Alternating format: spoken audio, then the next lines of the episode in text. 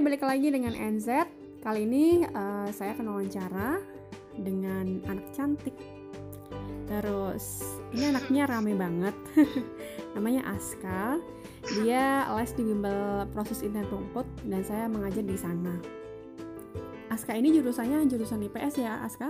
SMA berapa, Aska? Uh, SMA? Iya, Mbak. SMA 20. SMA 20 SMA 20 Surabaya. Nah, kali ini uh, kita akan ngucapin dulu nih ucapan selamat buat Aska. Selamat karena udah diterima di Institut Teknik eh, Teknologi 10 November Surabaya ITS jurusan Studi Pembangunan. Wow, seneng banget. Ini jurusan studi pembangunan. Studi pembangunan ini jurusan yang mirip-mirip kayak ekonomi gitu ya jadi anak IPS memang diperkenankan yeah. untuk uh, kuliah atau ambil jurusan di ITS yang notabene di situ di situ rata-rata adalah anak IPA ya. Oke, okay, Aska. Aska boleh perkenalkan dulu kamu SD SMP itu di mana jadi biar tahu nih uh, sengaja yang dengerin itu denger oh ini Mbak Mbak Aska ini uh, gini gini gini gini gitu perkenalkan diri aja Halo semuanya, kenalin nama aku Safira Ramadhani Aska. Uh, waktu SD dulu aku di SD Muhammadiyah 4 Pucang Surabaya. Mm-hmm. Terus waktu SMP aku di, di SMA Negeri 20 Surabaya. Mm-hmm. SMP, SMP-nya di? SMP-nya di itu SMP 19. SMP 19. SMP 19 Surabaya. Oke, okay. dan iya uh, Aska ini memang asli orang Surabaya ya. Jadi kalau misalnya kalian tanya-tanya kulineran paling enak di mana di Surabaya, boleh langsung tanya nih ke Aska. gak nyambung ya kak? Biar nggak biar nggak ngantuk malam-malam nih kita wawancaranya. Oke. Okay. Aska, pas kamu mau apa namanya masuk ke studi pembangunan di ITS, apa yang pertama kamu pertimbangin saat itu? Ini pasti banyak anak yang tanya, bahkan Mbak NZ itu pengen tahu apa sih kenapa harus ngambil itu? Itu kayaknya uh, jurusannya masih baru ya terus jurusannya juga nggak terlalu orang orang itu familiar sama jurusan ini. Hmm gimana Aska? Jadi pertama kali aku lihat itu aku kan emang ingin masuk banget di ITS. Mm-hmm. Habis itu aku cari-cari jurusan. Mm-hmm. Yang pertama aku itu pinginnya di manajemen bisnis. Terus mm-hmm. aku lihat ada jurusan baru studi studi pembangunan itu barengan sama aktuaria gitu kan mm-hmm. habis itu aku lihat aku baca-baca di Google aku browsing-browsing. Ternyata mm-hmm. itu jurusan studi pembangunan itu adalah jurusan satu-satunya di universitas di Indonesia. Itu cuma ada di ITS itu. Wow itu. keren. Oke oke oke. Terus? Jadi uh, aku lihat-lihat hmm? juga uh, kayak cocok gitu sama aku sama passionku tentang ekonomi sosial gitu-gitu. Uh terus dari orang tua sendiri gimana? Support nggak pas kamu menjatuhkan pilihan ke jurusan itu? Iya support banget. Hmm, mama papa memang ada yang uh, waktu dulu zaman kuliahnya memang lulusan ITS gitu? Mungkin itu menginspirasi iya, kamu. ada. mama atau papa? Oh papa. Pantas jadi ya oh ITS tuh bagus gini gini gini emang ITS bagus kampus negeri di Surabaya di Jawa Timur itu yang bagus itu ITS Unair terus uh, eh, PTN PTN kayak yang keguruan gitu ya kayak UNESA Universitas Negeri Malang Unbro yeah. gitu gitu jadi memang ITS ini adalah kampus bagus ibaratnya tuh kalau orang-orang ngomong tuh ITB-nya Jawa di bagian timur yeah. oke okay. yeah Nah, kalau misalnya ini bisa jadi apa bisa jadi opsi, opsi buat anak-anak yang dia pengen masuk ke jurusan manajemen bisnisnya ITB tapi dia atau siapa pun yang dengerin ini merasa nilainya nggak nggak mampu sampai ke sana. Kan SBM ITB kan susah ya Kak Aska? Tinggi iya, kan? iya, susah banget. nah makanya bisa dipertimbangkan ini jurusan dari kakak Aska ini Mbak Aska. Nah Aska, kamu nilainya sendiri berapa kalau ngomongin nilai? Boleh dibongkar nggak? Bongkar. di spoiler, bukan di spoiler sih, ditunjukin. Nilainya. Mm -mm. Sebutin aja. rata-rata aku 580-an gitu hmm, hmm, hmm, hmm oke 580-an keterima di studi pembangunan ITS nah untuk yang SBM iya. Untuk yang SBM ini uh, kauta atau jatah mahasiswa-mahasiswa yang diterima oleh ITS itu ada sekitar berapa? Kalau di jurusan studi pembangunan di ITS itu yang keterima SBM ada 30 orang. Mm -hmm. 30 orang ya. Dan yang daftar dari iya. Sabang sampai Merauke se-Indonesia iya. dan Aska termasuk salah satu orang yang beruntung lewat jalur UTBK. Waduh, selamat banget pokoknya. Aku seneng iya. Nah, hmm, hmm, hmm, terus ini uh, ke depannya apa namanya uh, di ITS ada udah punya kerangka nggak? Atau gambaran pokoknya pas aku ITS aku fokus sama pendidikan. Aku harus eh, empat uh, tahun harus bener-bener langsung lulus nggak ada molor. Atau kalau bisa lebih cepat kayak gitu. Udah mulai ngobrol-ngobrol sama mama nggak? Atau apa apa iya aku nanti kuliah benar-benar hmm. fokus sama kuliah hmm. terus pengen lulus lebih cepat gitu biar bisa melanjutin ke S2 gitu. Oh keren keren S2 rencana ke mana nih kampusnya? Uh, belum tahu. Belum tahu ya tapi yang penting ini uh, udah cari-cari informasi mata kuliah apa aja yang di apa pelajari semasa ini nanti mau masa perkuliahan. Tapi ITS sudah mulai masuk belum sih? Kayaknya masih belum ya? Daftar-daftar ulang gitu. Oke, ayo kak ceritain kak Aska. Uh, perjuangan kamu nih, perjuangan kamu ketika keterima di studi pembangunan.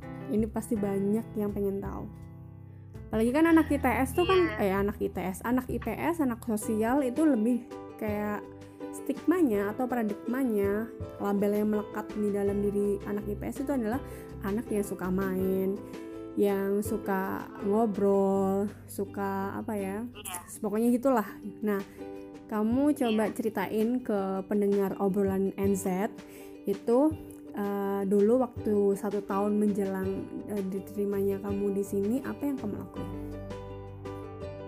Jadi dulu waktu uh, aku pernah gagal di SMP. Mm-hmm. Jadi aku pengen waktu aku kuliah itu benar-benar harus lulus SBM karena kalau mm-hmm. undangan kan baratnya aku masih jauh dari kata buat undangan gitu. Mm-hmm. Akhirnya waktu aku kelas 10, kelas 11 uh, aku punya temen kakak kelas dia ngasih tahu hmm. aku tentang Inten gitu hmm. okay. tentang belajar di Inten dan aku lihat dia juga emang sukses masuk ITS juga gitu oh.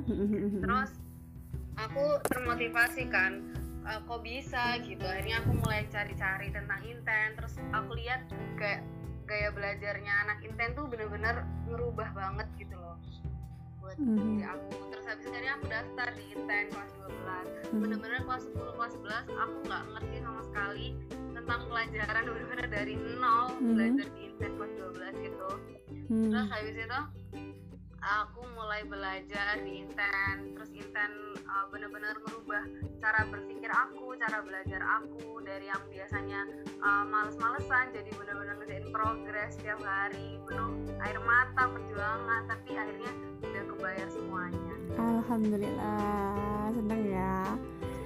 Ini kalau uh, aku boleh cerita nih ya uh, teman-teman ya Aska Aska ini dulu adalah um, siswa yang apa ya siswi yang di rungkut itu yang di bimbel yang saya ajar itu adalah yang cenderung kayak isi going gitu loh. Ya udah gini gini nggak kelihatan banget anak yang wih aku harus gini gini gini ambis nggak nggak gitu. Dijalanin aja semuanya. Terus misal nggak nggak ngerti uh, sering tuh wa kalau saya ngajar bahasa Indonesia mbak aku nggak ngerti materi ini ini jawabannya apa Oke, berarti ini diem-diem ternyata dari dari isi goingnya ini Aska masih belajar belajar di rumah. Bener nggak sih itu kak? Kamu di rumah masih nyicil-nyicil belajar gitu? Iya, bener-bener uh, belajar. Apalagi kemarin yang waktu nggak bisa tatap muka itu, itu hmm. bener-bener bingung. Hmm. Harus belajar uh, nyari-nyari, nanya-nanya ke Mbak NZ, nanya-nanya ke teater lain lewat WhatsApp dan hmm. Hmm terus uh, banyak teman-teman dari teman kamu yang kamu kenal di sekolahan entah di bimbel juga itu yang pasti adalah ya yang gak keterima gimana cara kamu um, apa ya ngasih kayak pengharapan terus penguatan penghiburan kepada mereka mungkin ini yang dengar juga bakal salah satunya adalah yang yang apa nggak keterima pokoknya tetap semangat mm-hmm. percaya kalau Tuhan itu pasti udah bikin jalan manusia itu sendiri-sendiri jadi mm. kamu kalau misal nggak keterima di SBM pasti Tuhan punya cara lain yang lebih baik yang lebih bagus daripada ini jadi mm. nggak mm. ada kata buat gagal mm. eh ya ceritain ceritain juga nih. Oke okay, oke. Okay. ceritain juga nih. Ingat banget waktu itu habis UTBK tanggal 5 ya. Nah waktu itu Aska bilang yeah ada masalah pas ujian. Tiba-tiba komputernya keluar sendiri. Itu gimana ceritanya kah iya jadi awalnya itu masuk ke ruang ujian itu ngisi uh, nomor peserta NISN itu sama password. Itu udah gak bisa filter terus gitu. Oh gitu. Terus, terus? akhirnya dibetulin sama pengawasnya. Kan hmm. baru bisa terus udah ngerjain udah lama kurang satu pelajaran gitu itu tiba-tiba komputernya mati. Hmm. terus akhirnya itu disuruh pindah ke sebelah tapi itu nunggu lama banget. Itu kan sebenarnya uh, keluarnya itu jam berapa ya? Jam 4 gitu selesainya. Hmm. tapi aku keluarnya terakhir sendiri karena cuma komputerku doang yang mati. Dari satu ruangan itu cuma komputermu ya aduh waktu itu iya, ujiannya di mana kah Aska ujiannya? Kamu ujian ya, tempatnya di mana? Ujiannya oh, Aska oh di ITS berapa orang satu ruangan iya. waktu itu? Masih inget nggak? Uh, lima belasan gitu mungkin. Hmm, lima belasan ya. Terus um, dari 15 itu yang cuma bermasalah cuman Aska waktu yeah. itu di detik itu juga ada nggak pikiran kayak aduh gagal di SBM di UTBK ada pikiran kayak gitu nggak? Atau nggak ada tapi tetap doa tetap positif thinking tetap ambil nafas panjang ya udah apa yang bisa dilakuin dilakuin. Ada nggak pikiran apa ya pikiran oh. waktu itu? Hmm. nggak aku nggak panik sama sekali gitu. Kan aku anaknya kayak ya udahlah. Hmm. jadi ya udah dijalanin aja. Bismillah gitu. Nggak ada pikiran gimana gimana hmm Oke okay, oke. Okay. Tips-tips buat nanti adik-adik kelas kalau misalnya ada ada uh, kayak ujian kayak gini tuh uh, apa yang harus dilakuin mungkin yang kamu belum lakuin itu harus dilakuin sama adik-adik nih supaya uh, nilainya pol-polan maksimal gitu. Tipsnya. Uh, kaji ulang terus. Kaji ulang Pokoknya terus. Kaji ulang. Hmm. Ya itu benar-benar ampuh banget kaji ulang mm-hmm. ngerjain soal-soal yang banyak oke okay. terus jangan lupa juga berdoa gitu mm-hmm. terus oh ya apa kabar teman-teman yang satu kelasmu yang keterima siapa aja nggak usah sebutin uh, sebutin yang lulus aja ini supaya kita menjaga hati ya menjaga hati yang gak keterima iya. yang keterima di mana aja mm-hmm. di hukum UPN mm-hmm Javier di UPN Ilmu Komunikasi, mm-hmm. uh, Alfi di UNER uh, Sastra Indonesia kalau nggak salah. Mm-hmm. Itu itu aja. Itu aja ya. Oke. Okay. Wow, berarti tugas tugasnya adalah kamu kayak membesarkan hati teman-teman kamu yang masih belum keterima. Nah ini kan masih ada waktu untuk mandiri sebenarnya misal saat hari Jumat kemarin pengumumannya uh, yang warna hijau itu ternyata tulisannya bukan kamu diterima tapi jangan putus asa. Apa yang akan kamu lakukan Aska?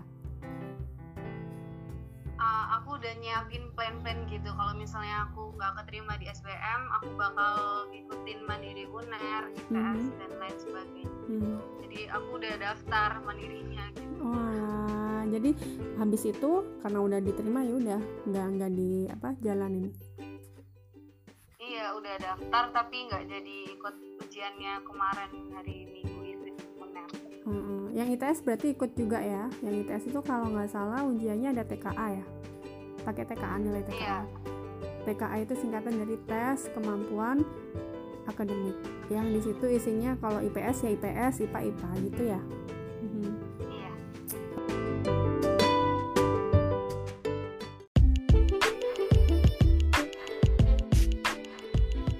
pesan-pesan lagi nih pesan-pesan lagi.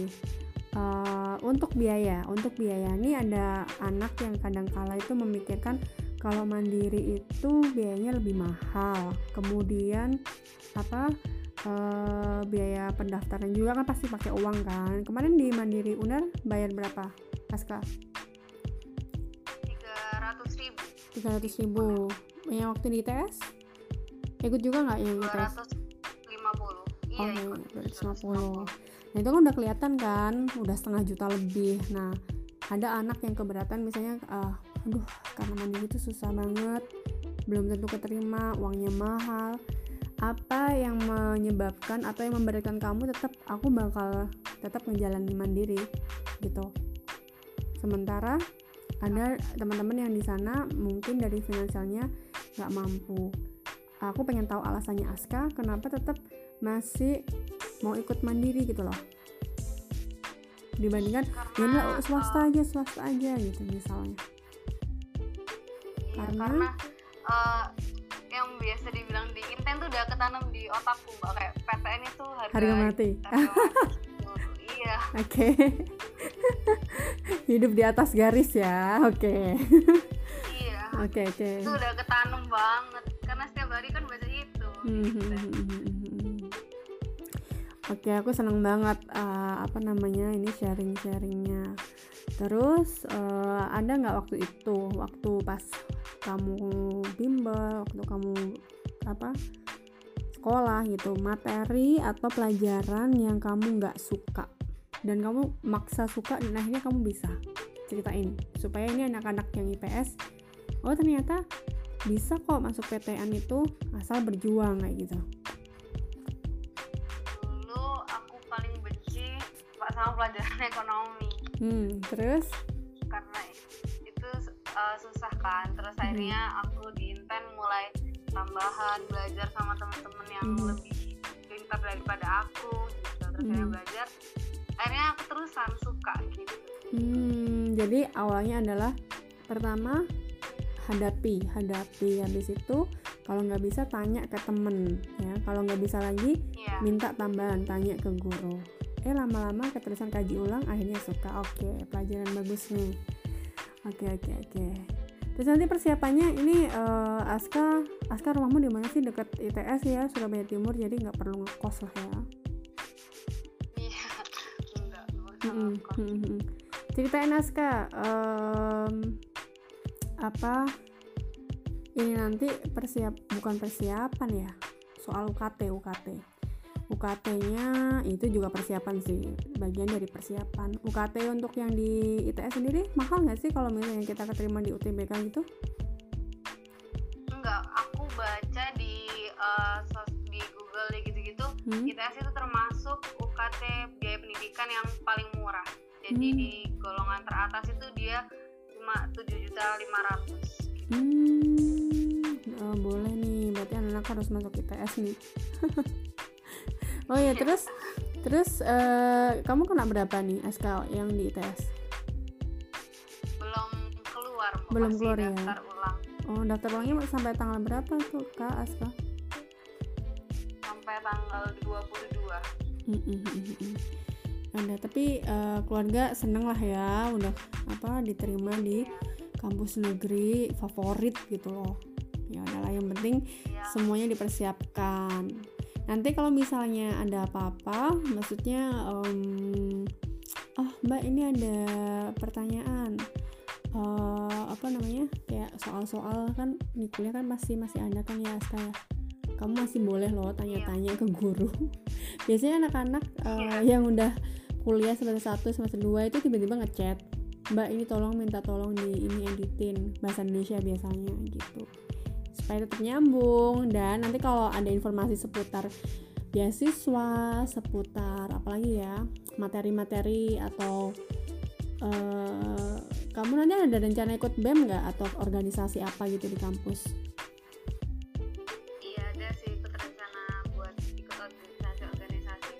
Hmm, organisasi apa? Bem? Atau apa gitu? Iya hmm, biasanya tuh banyak tuh tentang apa isu-isu yang di kampus dan anak-anak SMA harus tahu gitu. Nanti share-share ya Aska ya.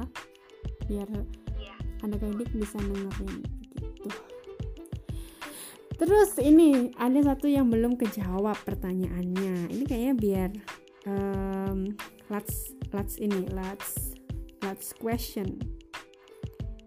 Adalah gimana memendam rasa tinggi hati tinggi hati saat kamu keterima di kampus impian.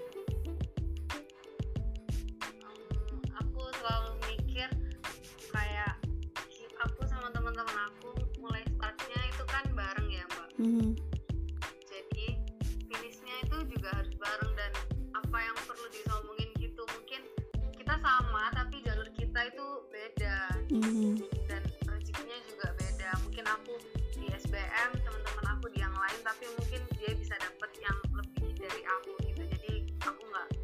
bakal sombong atau tinggi hati gitu. Hmm, oke oke oke.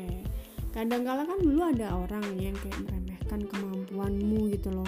Oh SMA 20 bukan SMA komplek. Zaman masih di mana ada SMA komplek-komplekan SMA yang itu favorit sama enggak gitu kan. Tapi kan sekarang udah nggak ada. Kayak sekolah SMA itu semuanya sama rata karena zonasi sistem zonasi itu sangat menurutku sangat menguntungkan. Pasti kan ada kan ya aska kayak entah tetangga entah saudara ya aku nggak tahu. Tapi ada orang di luar sana itu kayak meremehkan kemampuan kita karena kita sekolahnya itu bukan sekolah yang di situ anak-anaknya rata-rata keterima di kampus favorit kayak gitu. Ada nggak kayak gitu? Yang meremehkan? Ya, banyak banget mbak. Hmm kayak gimana? Boleh iya. cerita boleh cerita. Bilang ditanyain gitu mau masuk kuliah di mana waktu kelas 12 kemarin itu. Terus mm -hmm. jawab di ITS gitu. Emang mm. SMA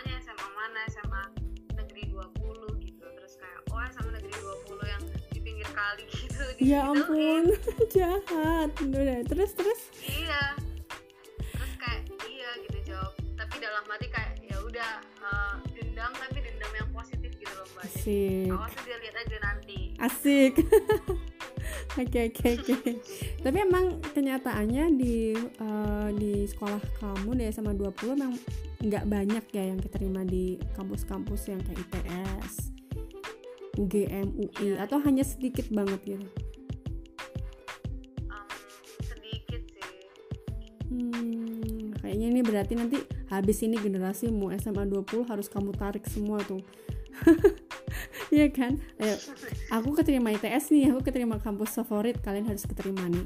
Aku aja bisa, masa kalian nggak bisa? Aku aja uh, apa namanya uh, belajarnya sambil tiduran, bisa, bisa. Iya ini uh, ngomongin soal gaya belajar waktu itu kan di Inten ada kayak VAK visual auditorial kinestetik sama tes kepribadian masih ingat gak kamu itu tipikal anak yang belajarnya belajar model gimana uh, aku tipe anak yang harus nyatet gitu mbak hmm.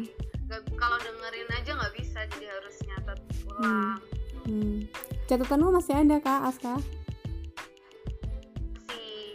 masih ya? Boleh nggak? Nanti misalnya ada anak adik kelas gitu minta pinjem catatannya Mbak Aska nih yang keterima studi pembangunan di ITS gitu.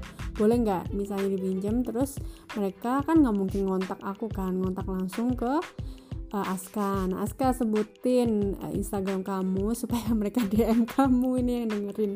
At apa Iya boleh banget uh, Instagram aku @safira_aska pakai Z.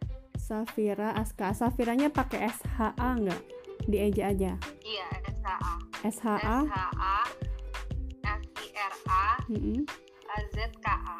A Z K A. Tuh gampang ya. Jadi nanti buat kalian semua yang uh, mau follow, yang mau DM, mau tanya-tanya soal kampus-kampus yang kayaknya bagus tanya aja sama Mbak Aska atau Kakak Aska. Terus kah ini uh, studi pembangunan itu jurusan yang kamu taruh di pilihan pertama atau jurusan yang pilihan kedua? Di pilihan pertama. Oh pilihan pertama ya? Hmm, keren banget nah nih terus uh, pilihan keduanya kalau boleh tahu apa? Di Universitas Universitas Brawijaya ilmu politik. Oh ilmu politik studi pembangunan prospeknya nanti bakal jadi apa? Prospek kerjanya bisa jadi pemerhati isu-isu pembangunan, mm -hmm. bisa jadi analisis hmm. perencana hmm. konsultan okay. terus uh, bisa jadi apalagi ya uh, pendamping dan pemberdayaan masyarakat gitu, hmm. tapi kalau dari kamu sendiri kak nanti kamu pengen jadi apa ini terlepas dari prospek kerjanya dari kampus itu ya dari jurusan yang kamu ambil sekarang ya aku pengen jadi uh, apa ya mbak uh, kalau ditanya kayak gitu bingung jawabnya mungkin pegawai bank atau manajer di sebuah perusahaan besar atau apa gitu pasti udah ada gambaran lah oh. hmm. Mimpi ya mbak ya? Mm -mm, mimpi. kalau mimpiku pengen jadi uh, bikin perusahaan sendiri jadi CEO gitu. Asik. Tapi bisa lah dengan dengan ilmu yang nanti kamu pelajari pasti ada arah yang ke sana gitu. Udah mulai ada grup-grup uh, apa jurusan di ITS belum? Yang di jurusan ini. Ini kalau disingkat studi pembangunan itu apa? Masuk ke fakultas apa dia fakultas desain kreatif dan bisnis manajemen. Fakultas desain kreatif dan manajemen singkatannya dari F FDKBD FK FKDB eh FKBD F FDKBD FDKBD Fakultas Desain Kreatif. Iya. apa tadi? Kok jadi dan lupa? dan bisnis dan bisnis manajemen. Ya Allah susah banget ini nggak semua kampus ada hanya hanya ada di ITS jadi peluang uh, untuk kerja nanti selepas jadi lulus dari ITS pasti banyak yang nyari. Karena satu-satunya di Indonesia ya studi pembangunan iya. ini ya. Hmm, oke okay, okay udah dapat apa namanya uh, gambaran mata kuliah yang nanti dipelajari selama kurang lebih empat tahun? Atau masih belum ada infonya Aska? Hmm jadi ya ya udahlah nanti tunggu nanti itu juga juga ter masih terlalu dini karena kan pengumumannya baru hari Jumat kemarin baru empat hari yang lalu ya jadi ya ya sudah dinikmati saja berarti ini nanti karena pandeminya masih belum berakhir uh, tetap perkuliahan akan dilakukan secara tatap muka atau online. Eh kok tatap muka, non tatap iya. muka atau online. Hmm, oke oke oke. Kak kamu kalau biasanya diajak ngomong, nih ya Aska ini kalau diajak ngobrol sebenarnya nggak sependiam ini. Dia itu anaknya cerewet tahu. Nggak tahu nih tiba-tiba di wawancara kok jadi kayak aneh. jadi pendiam pol. Ayo ngobrol apa biasanya Aska? oh iya, iya gini iya, gini gini ngobrol uh, ceritain aja apa selama masa pandemi kamu di rumah itu mempersiapkan ujian TBK itu dari pagi kamu bangun jam berapa kemudian habis itu ngapain ceritain deh biar ini anak-anak juga lebih kenal lebih dekat gitu oke ayo cerita biasanya aku uh, bangun tidur itu sebelum les inten itu mbak terus tapi aku mhm. malamnya mm-hmm. kerjain soal-soal inten dulu yang udah dikasih itu mm-hmm. aku kerjain baru paginya diskusi sama teman-teman yang kuis gitu gitu mm-hmm. karena inten terus sampai malam belajarnya gitu sebenarnya mm-hmm. nggak baik kan ya mbak tapi mm. tapi itulah namanya ya perjuangan pengorbanan iya harus mm-hmm. nangis nangis dulu kan susah susah mm-hmm. uh, bangun jam berapa terus tidur jam berapa 8 pagi jam hmm. 8 uh, tidurnya jam 12 malam ya ampun bangun jam 2 pagi tidurnya jam 12 malam. Terus kamu tuh nggak tidur lagi habis itu. Ya paling ketiduran lah atau kecapean gitu pasti tidur. Iya. Hmm, ada tidur ya, siang ya, lah. ya kalau kecapean iya tidur siang. Mama papa nggak pernah marah gitu. Misal ini anakku kok sinau terus ya ini anak belajar mulu ih kayak gitu. Nggak nggak ngomong ya, gitu. sempat ngomong gitu dibilang sama mama kamu kenapa kok belajar terus? Gini gini gitu nggak boleh kayak gitu. Tapi namanya mimpi kan mbak. Kalau nggak sampai itu kayak gimana gitu. Soalnya kan aku udah pernah gagal juga waktu SMP jadi nggak mau gagal buat kedua kalinya waktu kuliah ini. Oh oh iya. Uh, gagalnya tadi belum sempat tak tanya-tanyain belum sempat aku tanya gagalnya waktu di SMP tuh wujudnya kayak gimana? Uh, danamnya pas-pasan. Danamnya pas-pasan. Akhirnya dari situ nggak mau lagi dan aku harus punya sesuatu yang seenggaknya aku bisa yeah. menghadiahi diri sendiri gitu ya. Dengan masuk ke iya dan aku pengen pengen bahagiain mama papa juga selama mama papa masih hidup gitu kan pak. Jadi harus bahagiain gitu sebisa hmm. mungkin. Hmm, hmm, saudara ada berapa Aska? Ada adik satu. Adik satu berarti kamu anak pertama ya kakak kakak pertama nih kakak yang baik memberikan contoh kalau nggak boleh gini gitu. Oke ini kita ngobrol selain selain studi nih. Nih barusan aku sebelum kita telepon teleponan itu tuh kayak um, melihat podcast bukan melihat sih dengerin podcast di Spotify. Yang di situ terhubung di YouTube kalau nggak salah itu obrolan babibu coba cek aja nanti. Nah di situ sempet ada yang ngulik tentang pernikahan anak muda cewek cowok. Ceweknya masih umur 16 tahun apa 18 tahun gitu lupa aku ya. Terus yang cowoknya 16 tahun. Kenapa mereka ini menikah? Karena MBA married by accident gitu. Aku miris banget. Jadi kita diskusiin itu. Nah menurut kamu sendiri sebagai anak kota di Surabaya gitu. Menanggapi isu-isu yang kayak gini um, kamu boleh berpendapat berpendapat apa aja? Terserah. Atau uh, mungkin ada pengalaman di sekitarmu teman-temanmu gitu. Ada sih mbak dan itu menurutku biasa gitu. asal gini-gini. Terserah. Silakan. Jadi uh, menurutku ya mbak mm-hmm. uh, itu apa ya merusak masa depan terus bikin nama baik keluarga juga hancur bikin mm-hmm. masa depan hancur banyak lebih banyak negatifnya daripada banyak positifnya kan mm-hmm. jadi sebisa mungkin hindarin itu hmm tapi kamu tahu gak sih Aska itu uh, yang yang Mas itu dengan bangga itu kayak nunjukin aku tuh udah gini dan aku bilang ke kalian jangan ngikutin apa yang aku lakuin gitu loh karena ini tuh nggak baik. Tapi mereka tuh kayak tapi aku tanggung jawab gitu-gitu.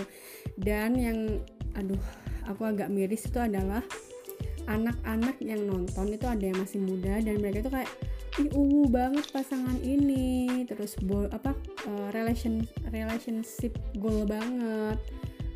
Dan aku jadi pengen nikah muda gitu-gitu. Aduh.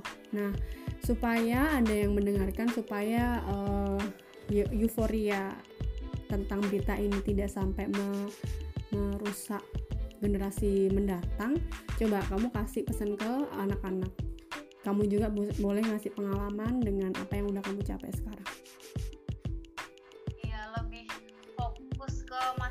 Aja. Karena kalau misalnya masa depan kita udah baik lingkungan pasti kan juga pasti uh, naik gitu kan mbak. Pasti mm -hmm. lebih baik juga. gitu nggak usah mikir kayak nikah muda 16 tahun 17 tahun itu kan masih di bawah umur masih labil ya kan? Mm -hmm. masih belum juga uh, siap finansial dan batin. Kan nikah harus siap finansial dan batin. Ntar kan mm -hmm. kasihan anaknya juga kalau misalnya finansial dan batin kita belum tercukupin kasihan anaknya gitu.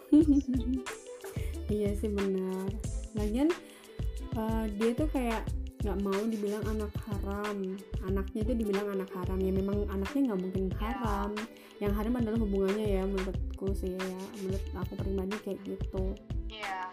tapi dia tuh kayak eh jangan hina-hina anak gue lah. Caranya yang hmm, salah. caranya yang salah. Uh, kalau di Surabaya sendiri di sekitar sekelilingmu gitu ada nggak teman-teman yang tipikalnya kayak gitu?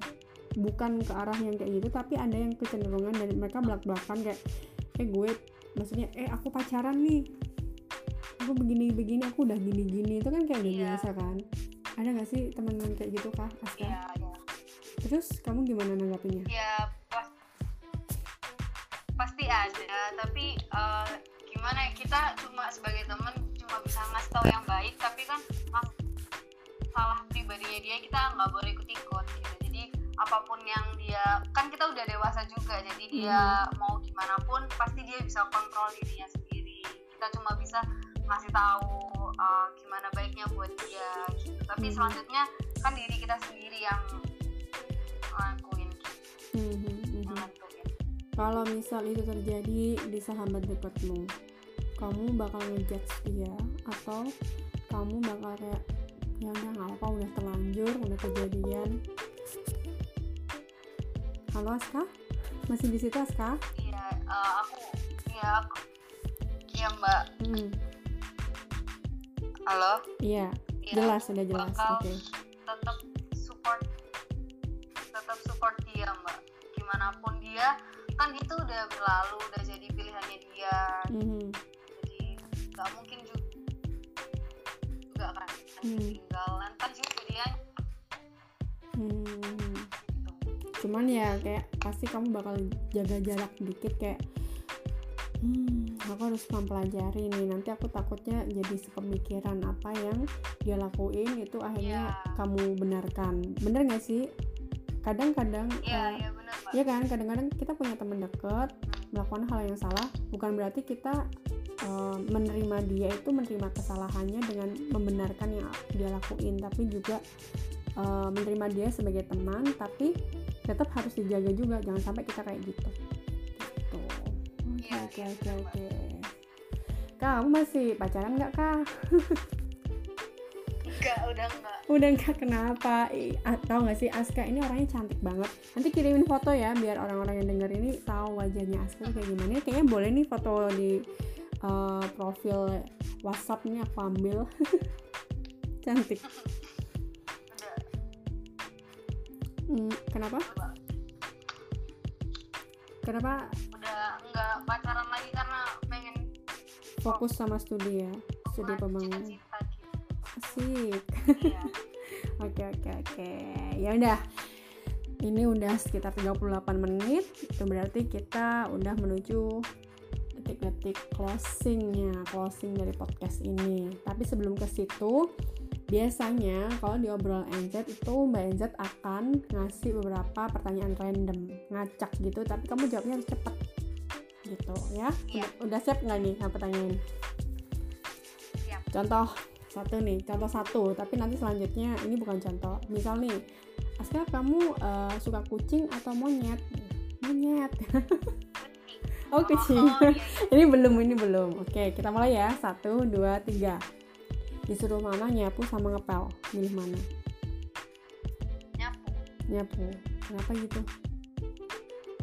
Uh, gak, suka ngepel gak bisa juga. Terus uh, sayuran capcay atau sayuran sop? Sop. Sop. Kenapa gitu? Kan mirip capcay sama sop enakan sop ada kuahnya ada makaroni ya kan hmm, hmm, hmm. oke oke. Oke oke. Terus selanjutnya hmm, pertanyaannya adalah mama atau papa? Mama. Loh papa pun nanti cemburu loh. Eh kok mama aja yang dipilih? Kenapa gitu? Soalnya kan surga ada di telapak kaki asik siap. Terus bimbel sama nggak bimbel? Bimbel. Bimbel. Nah, kenapa gitu? Uh, uh, habit. Jadi kalau misal di les teman kita belajar pasti ada rasa pengen belajar kan jadi oh. lebih hmm. jadi bimbel. Betul. Terus satu lagi. Surabaya atau Jakarta Surabaya. Karena rumahnya di di Surabaya. Oke. Okay. ini terakhir ya. Terakhir. Berhijab sama enggak berhijab? Uh, enggak karena aku sendiri enggak berhijab. Padahal namanya loh islami banget. Ya oke okay, itu pilihan itu pilihan. Tapi yang namanya hidayah harus dijemput oke. Okay. yeah. tapi nggak apa-apa ini jujur nih jawab yang kayak gini nih jawaban yang nggak mungkin bohong karena jawabnya harus cepet nggak nggak pakai harus mikir. Yeah. oke okay, karena udah uh, lewat 40 menit terima kasih Aska atas malamnya. Udah yeah. di, udah ditanya-tanyain. Budget jadi berubah ya kalau tanya-tanya gini kayak gini. Tanya-tanya gini kayak bukan ini ini Mbak Izzat kok jadi kayak gini yang ngomongnya? Gitu. Enggak kan sama aja kan? Enggak aja kok mbak. Hmm, soalnya aku ngerasa Aska kok jadi pendiam ya pas aku wawancarai di podcastnya ini gitu. Oh malu, ngapain malu? Ini cuma share ilmu, share pengalaman, share apa pengetahuan. Oke, semoga apa yang kita diskusiin hari ini bermanfaat dan bisa menginspirasi teman-teman di luar sana, adik-adik kelas yang masih berjuang atau uh, teman-teman yang gagal tapi berusaha untuk memperbaiki kesalahan-kesalahannya dan tidak mengulanginya di masa depan ya. Terima kasih Aska. Salam ya. buat mama papa. Iya, sama-sama Mbak. Hmm, terus jaga ya. kesehatan ya. Kabar-kabar terus ya, tetap kontak. Juga ya. Siap ya. Gitu dulu. Assalamualaikum. Bye. Selamat malam. Halo Aska. Iya Mbak.